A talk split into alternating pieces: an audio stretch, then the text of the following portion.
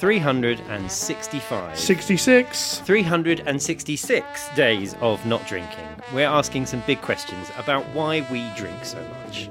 Drinking has been at the heart of our friendship for the past five years, and now you're trying to ruin it. Welcome to Wet and Dry, a podcast about male drinking culture, sobriety, midlife crisis, and friendship. I'm Matt, and like a post storm Dennis flooded West Country village, I'm very wet.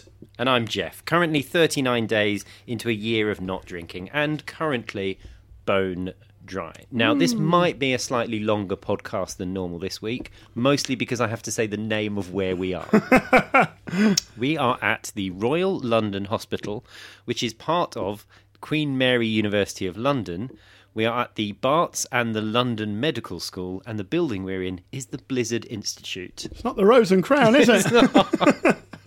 Jeez. So there is a reason we are here, and I know as I've been on holiday, I left you in charge of guest Yeah. booking for today. Find us someone professional who can talk to me about the medical impact of my not was the drinking over the last 40 days. So sounds like you've done some incredible work. How are we here? I rang my brother. Okay. now, now, if we stop this podcast now and we did one of those online polls about which one of us would have a brother who's a professor at that massively long title, I'm saying I'm struggling to get 5% of the votes. You're getting all of them. But it's not true. My brother is Professor Daniel Pennington. He doesn't want to come on the podcast. I mean, I don't actually know what he does. When people ask, I say he pisses around with test tubes. But on his door, it says he's a professor of immunobiology. Every family, I think, has has a role, don't it? The people, the kids in the family have a role. You get the sporty one, the good-looking one. Dan was the intelligent one, and I was the thick one. And we took to those roles very early. I always remember. I'm just going to give a quick story out now. When I knew that our futures would take very different paths, we were in primary school, at a school called Gade Valley. Daniel was in year five, and he was called in by the headmaster, and they said, "Look, we've got nothing else to teach you. You've done all the work, you've done all the extra work. We can't give you anything else. We want you to go to secondary school a year early. Almost at the exact same time, my teacher, Mrs. Ingram, was sticking a giant four to my desk because I hadn't quite mastered how to draw it. Now, bear in mind, there's only a year, school year between us. I think I'm showing just how genetics can throw up some very strange combinations. So, yeah, my brother is a professor. I am not. But he has kindly brought us in here and got us a consultant. I don't, couldn't say it properly. we'll find out mm, later. To talk to us about all the things you asked me to. Yeah, brilliant. Excellent work. Glad that while I was in Valencia not drinking, the podcast was still in safe hands. On Valencia. Should we do Valencia? Actually, before we get to Valencia, Yeah. uh, thank you to everybody who's left us a five star review. This is still officially a five star podcast. 100% of reviews so far, five Very star, good. which is not a challenge. Please don't ruin it. But if you have enjoyed the podcast, please go onto Apple Podcasts and leave us. a And also, if you could pass it on to someone else, a colleague at work, a friend in the pub, someone who you think would like it, that's how we grow, that's how we get better. Um, I actually got a review myself this week. specifically for you, I- Well, I don't know whether to be offended yet or not. Well, it, it came into my direct mail on Twitter because you've been pushing it on Twitter and you Yeah. put things on. And it was from Mark in Epsom. Mark Owen in Epsom. That's what I thought at first. Maybe it was. So, so Mark said, loving the podcast, finding it really entertaining. Jeff, you have a voice like a radio presenter. Matt, you sound like one of Prince Philip's friends. I don't know if that's good or bad. It Yeah, works both ways. I mean, am I posh? Am I Greek? I don't. I don't know. As You can- insults go, that's really specific. it, it is, isn't it? Because I didn't know whether he meant it. Hey, you're one of Prince Philip's mates, or oh, you're one of Prince Philip's mates. I don't know. But anyway, thank you for listening, Mark, and and please carry on. I'm sorry I sound like Prince Philip's friends. You know, any review welcome. Any so, review uh, welcome. thank you very much. And have you had any correspondence from Guy Ritchie this week? I did actually send him the pod.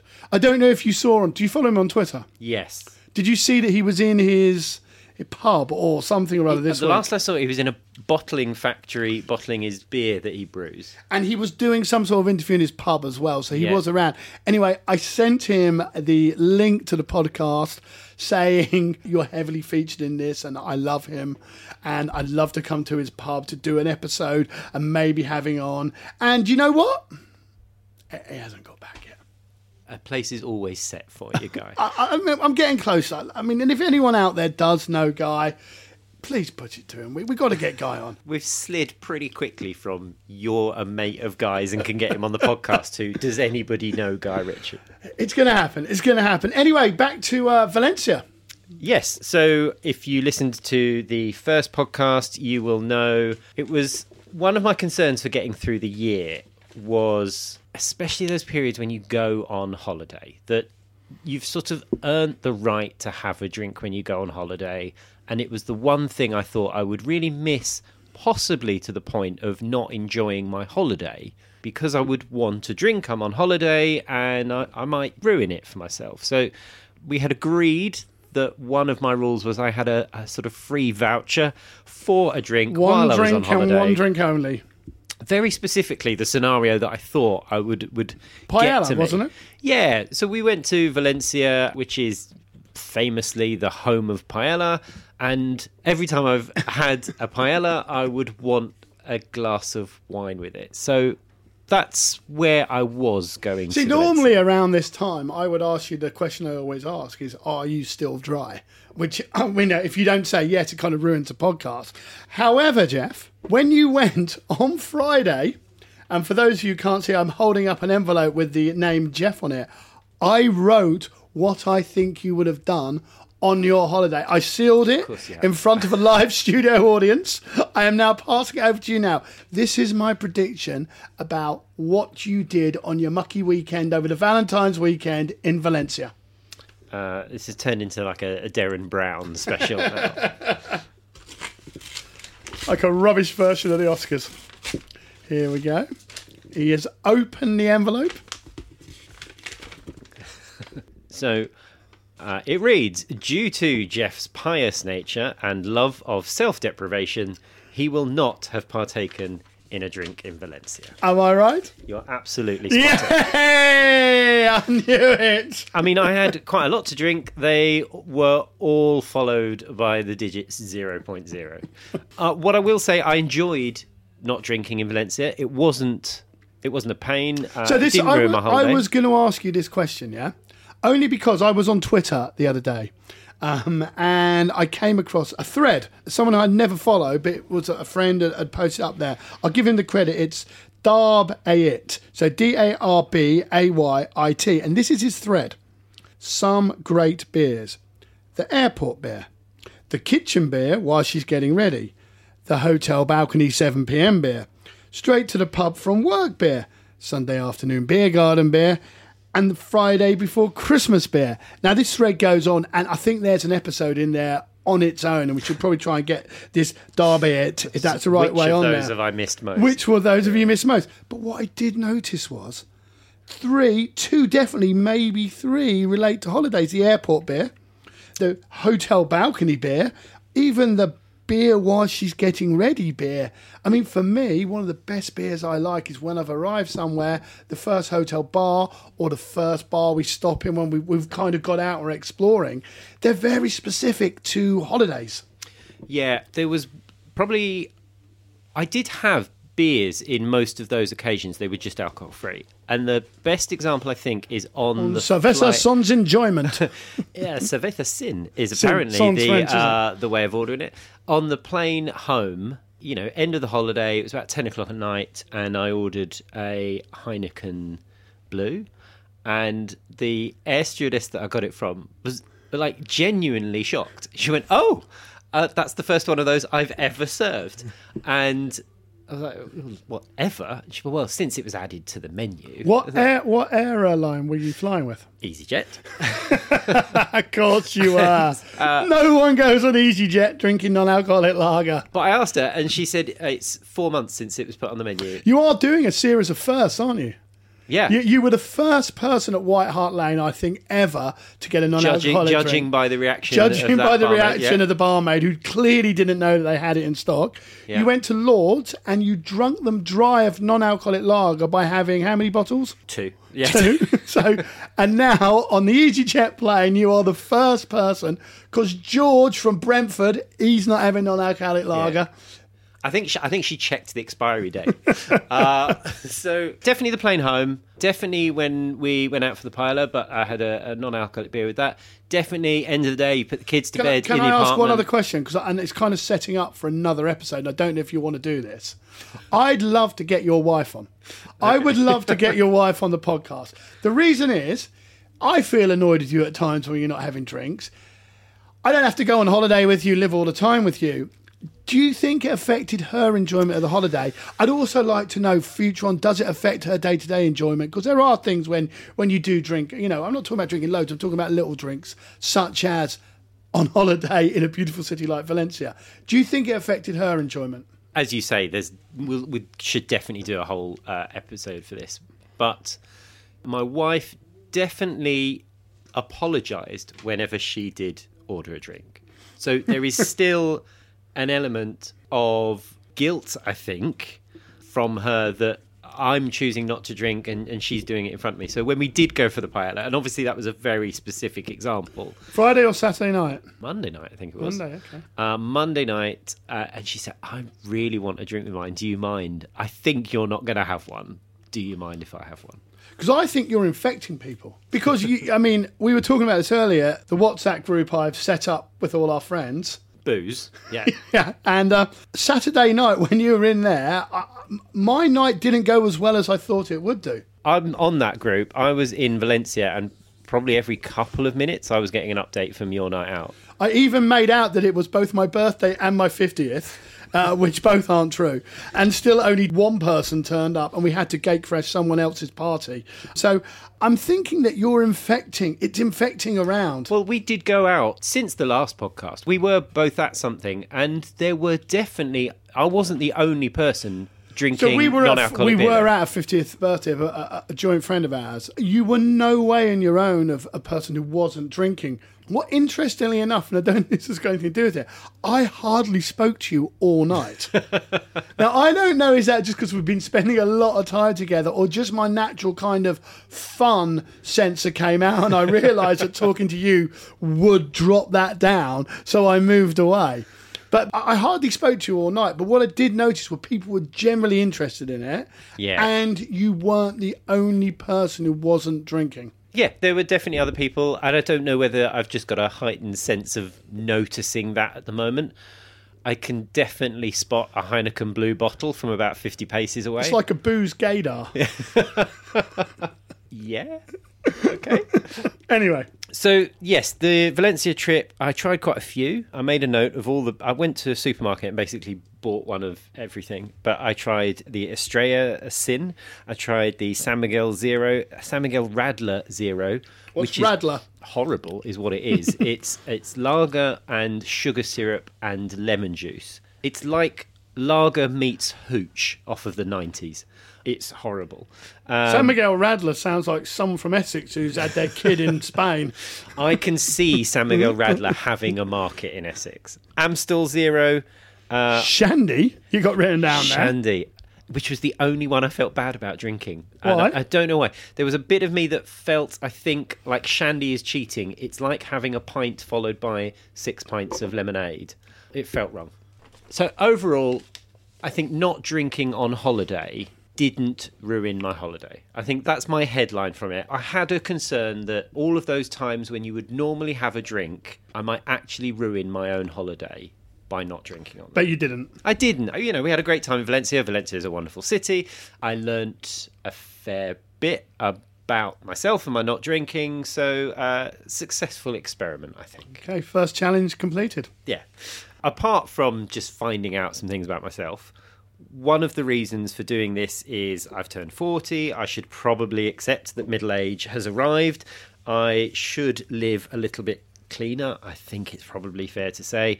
I should stop the regular pickling of my organs. and Having I'm any fun? 39 days into doing this so far. So I'd quite like to know now at this stage what effect has this already had on my body and with the other 11 twelfths of this experiment still to go what could be the outcome and maybe i guess that might lead into a decision of whether i carry this on past the end of the year but i know that's a subject you don't want to talk about just yet so matt i left the guest booking up to you I think I've got a cracker. and your brother I think uh, I've got a cracker. I managed to get us Dr. Will Alazawi, a consultant hepatologist.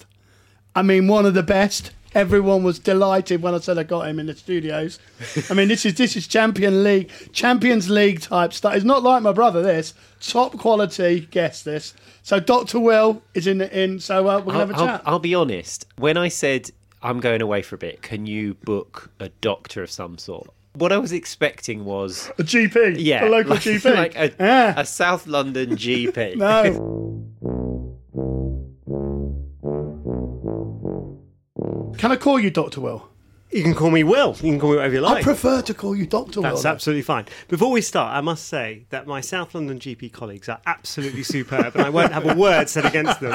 In fact, I live in South London, and my GP is absolutely fantastic. So I'm going to start by disagreeing with you on that. Tell you what, you have a very good doctor's voice. Do I? doctors' voices and pilots' voices Yes. are very important. That's what I want when I'm going to my doctor. Great doctor's voice. I was told that I'm not going to be stitched up when I come on this podcast. I think already I feel the needle and thread coming out, but never mind. Well- Let's. How can I help? Let's start with if you could explain what a consultant hepatologist is. Okay, so what that means is that I'm a doctor, I work in a hospital, and I look after people with liver diseases. Um, and I look after people with a full range of liver diseases.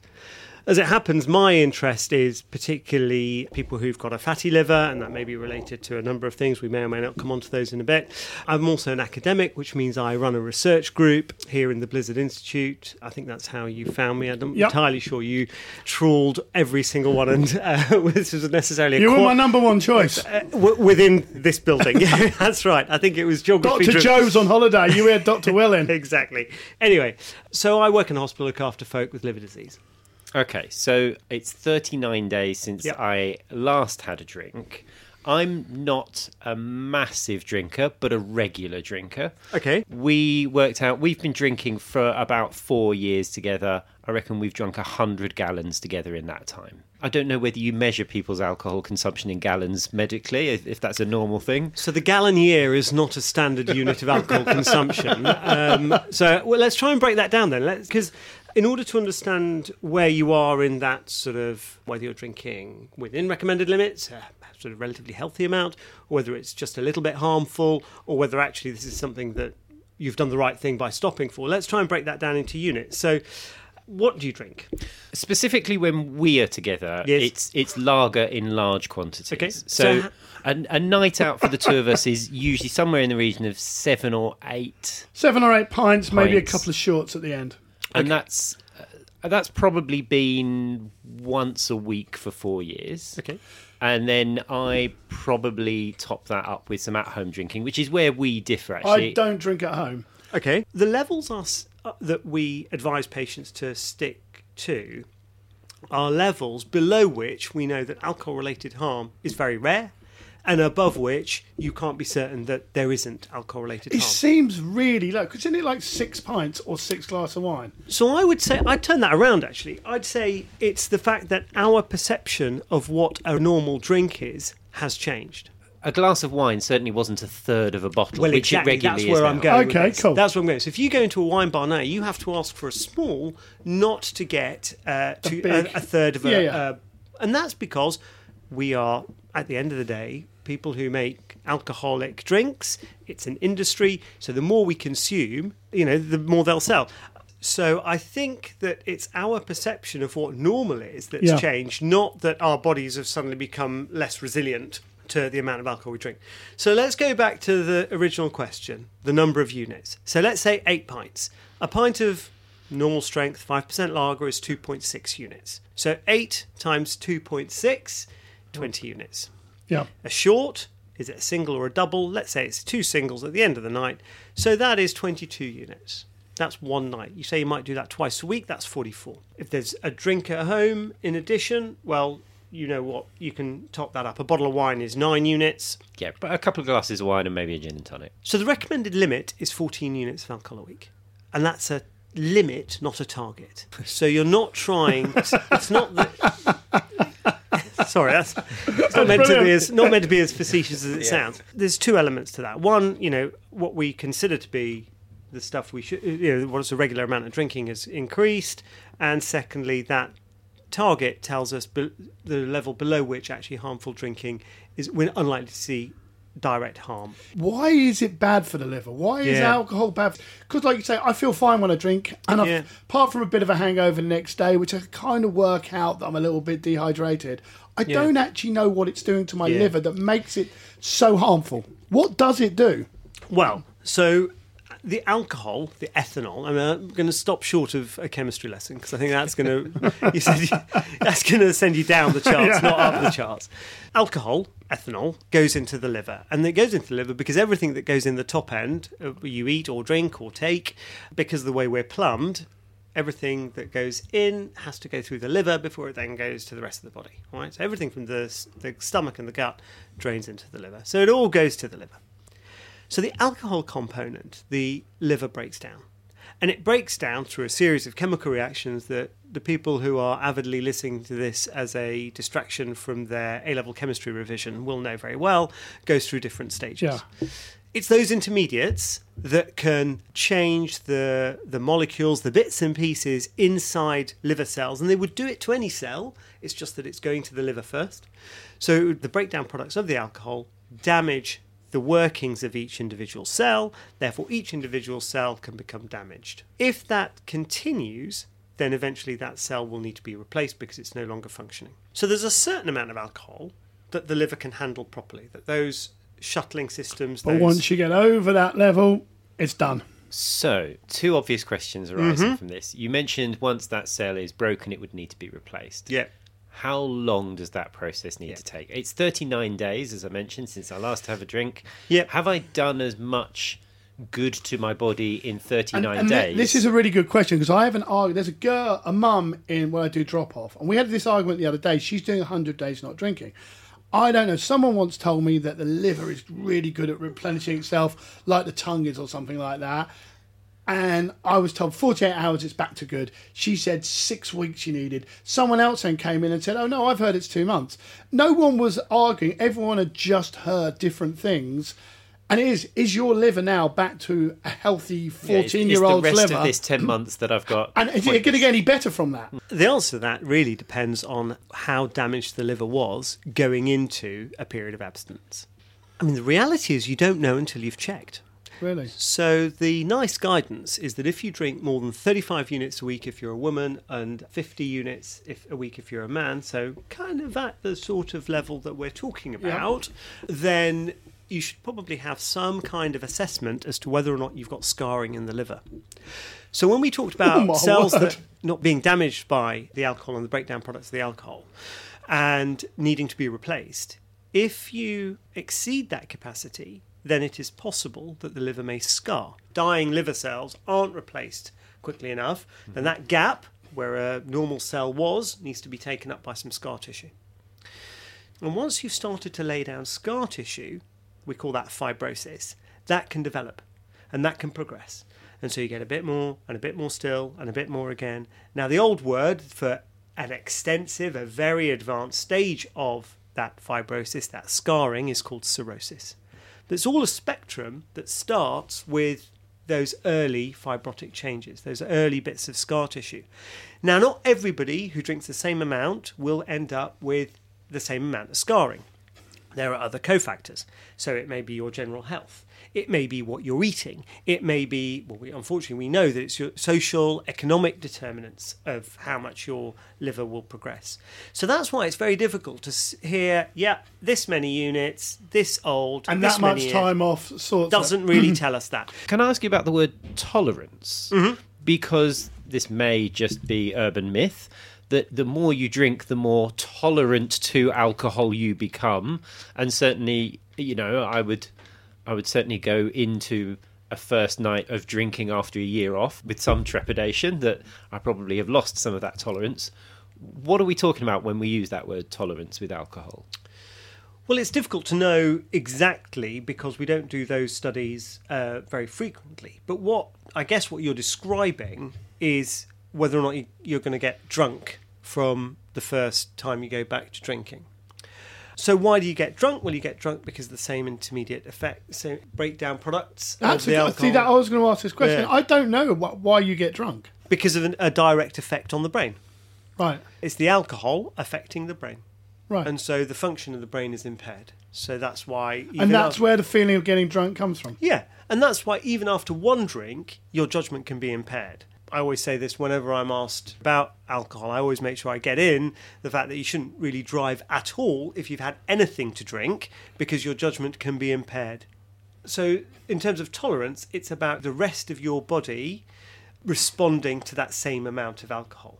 What it doesn't necessarily mean is that you are more or less likely to be damaging internal organs like the liver, the pancreas, or Okay. whatever else it may be. I'm interested in if, say, I had alternate months where I didn't drink anything, mm-hmm. would that be any better than just drinking 50% of what I was drinking the whole year? I mean, I think that's very difficult to answer from an evidence based point of view. So I guess it's just my opinion then. And I think the. Again, it's always worth going back a step. So, can you drink to a lower amount? Do you think that in your, if I'm allowed to ask a direct question, Yep. If you go back to not being, you know, in quotation marks, off alcohol, do you think it is feasible for you to go out with your mates and do all the things that you want to do, watch all the sports you want to watch, which, by the way, is now also tied up with having lots of beer as well? Wait a. Um, could you do that within 14 units a week? No, In- interestingly, I think I could at, I think the, at the end of this experiment. Similarly, with the sugar thing, I found it easier to reset to zero and then build it back up Yeah. than I would to find it to ease off the throttle and get back to sort of halfway. So I can foresee a future where if I choose to start drinking again, I might alternate between alcoholic and non alcoholic or drink halves or you know, maybe not drink at home but only drink out and change So it's what you're saying. I may have got this wrong. That drinking spread out underneath the recommended level while you're going out would probably just as good or just as healthy as mm, giving up drinking for the year. I think it's personal choice. And it's how people want to go about their fitness, if you want to call it, their health regime. So, some people like to have a thing that they're doing and then they're not drinking for a certain amount of time. You know, next week is Lent. A lot of people give up alcohol for Lent, whether it's for health reasons or religious reasons. It doesn't really matter. That's people's individual choice. And I think that's really important that people have that choice. So, I wouldn't say to somebody who said to me, actually, do you know what? I'm going to give up alcohol for a year and say there's anything wrong with that. Uh, equally, I'm not going to say to somebody who says I'm going to moderate it down, given the advice that we've talked around this afternoon.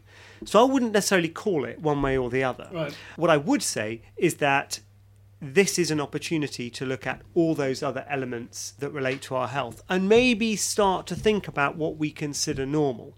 You know, not just in terms of the amount of alcohol we drink, but how active we are, how much uh, exercise we're taking in the week, and whether really that's a healthy amount. What's our diet like? How much sugar are we consuming? How much carbohydrate? You know, what about all the societal things that are around us? You know, I'm about to get on my soapbox now, but the environment that we live in, the marketing environment that we are subjected to, makes us change our behaviour in a way that actually we may not otherwise have done. It's no coincidence that the rates of obesity, your likelihood to be obese, is much higher and is related to, for example, the number of fast food outlets between where you live and where you work or study. That's not a coincidence. Thank you very much for your time. Anna. Thank you so much. I, I guess my final question would be medically, Hmm. what is the benefit for me from not drinking for the next 10 months? I guess it goes back to, from a liver point of view, whether or not there's been any liver damage already. So I think if there has been minimal liver damage, then not drinking for a year is going to have, well, you're not going to get any more. It'll certainly give the liver a good lengthy rest. That's great. It's going to have a positive impact on other health issues. So, cardiovascular risk is going to go down, risk of having heart disease, strokes, etc., will probably reduce. There is a story of a minimal amount of alcohol being beneficial. That's Hey. what they call J-shaped curve, Beneficial. but it's not. We'll, we'll edit out the other 45 minutes. Of Absolutely, podcast. That's yeah, all yeah. that's all. That's all there is. Um, sleep, skin, hydration, all of that sort of stuff. Mental health. I think all of those are beneficial. Is it necessary? Probably not. When we think about people at the other end of the spectrum, people whose liver is so bad that we need to think about a liver transplant, then the sort of bar that we put is we say that we want people to see abstinence for six months before they're allowed to go on the transplant list. The reason for that is twofold. One, to sort of help with the psychosocial support to help people stop drinking. That's a slightly different issue. But also, I've seen people with really bad liver disease recover sufficiently within six months that we don't need to think about the transplant anymore. That doesn't mean they're going to end up with a baby's liver again after that time, but it might just mean that they're not going to progress and there's enough of a change in habit. I think you're in a very evidence free zone. So you've made a choice. You've decided you're not going to drink for a year. It's certainly going to fuel the podcast for the year, and that's really good. And if you feel better for it, then good luck to you. I don't think it's necessarily a bad thing, and I don't think it's necessarily any better than drinking within recommended limits, nor that a year is better than nine months or 15 months is better. But I think it's a personal choice, and I think it's really important that you have the ability to make that personal choice. And looking over at your chum, I'd say you should support his personal choice. I'm saying because he has got his I'm personal basically what. Dr. Will said is you're a mug. anyway, thank you so My much pleasure. for coming on. That was absolutely fantastic. Whoa. Okay, so it's just the two of us now. Uh, Will has left. Dr. Will. Dr. Will has left, and Professor Dan has actually left us in his office now as well. We've left, left behind only people without titles. Um, I think they have serious things to go and do. As your brother just left, he did say, uh, you know, the people here are, are quite important. They've just cured hepatitis C next door. so I thought that was really interesting, but I tell you what, I- I- Extraordinary. extraordinary. I, I'm I'm kind of mind blown with it a bit. I've got to think about it. I think I'm going to have another listen because I'm not sure I understood everything. But very interesting, I thought. Really interesting. I also come across as a bit of an alcoholic in that conversation. You come over way more alcoholic than you are. Hi, mum. Um, all right. But yeah, that was great. So thanks again to Dr. Will for doing that. Just very interesting about this whole thing isn't black and white. There are no. One of the things I was going to ask him was, can you give me three rules? Give the drinkers of this world three rules for good drinking. I don't think you can. No, I think if it- I've if I've learned anything from years of science documentaries and podcasts, is that you never ask a doctor for a really simple rule because you know, as he said, there are billions of people on this planet and no two people are the same, and it just doesn't work like that. So, um, moving on from that, Yeah. So future podcasts. I want to just mention some of the ones we're going to and do. I want to mention something too. Yeah, I think you mentioned earlier on that we should speak to somebody who is pro pub. I think we've got to go pro pub with this and the benefits of, on mental health and just society of people drinking in pubs. I feel like you've had a lot of ammo coming your way. I've had very little. Interestingly, speaking to the doctor was not necessarily as much ammo for me as I thought it was. Yeah, no, I agree. I agree. So, in future episodes, we're going to speak to Janey Lee Grace, who you might recognise the name from Steve Wright's show on Radio 2. She runs something called Club Sober. Like Club Tropicana, but but not quite as good. Uh, the, the drinks are free but non alcoholic. So, she advocates a, a sober lifestyle. I worked Janey. with Janey about 15 years ago. So, looking forward to that, and we'll have a chat with her about how we embrace a sober society. Okay. Then, We've also been up your- invited somewhere, haven't we? street, I think. We've been off- invited on another school trip. Yeah, Carlsberg HQ. Hey! Uh, so Carlsberg have a new low no offering. no. Uh, we are off to speak no, to no, no, no. their head of insights and innovation at That's a good job. That's it. That's another good title. That is a trip.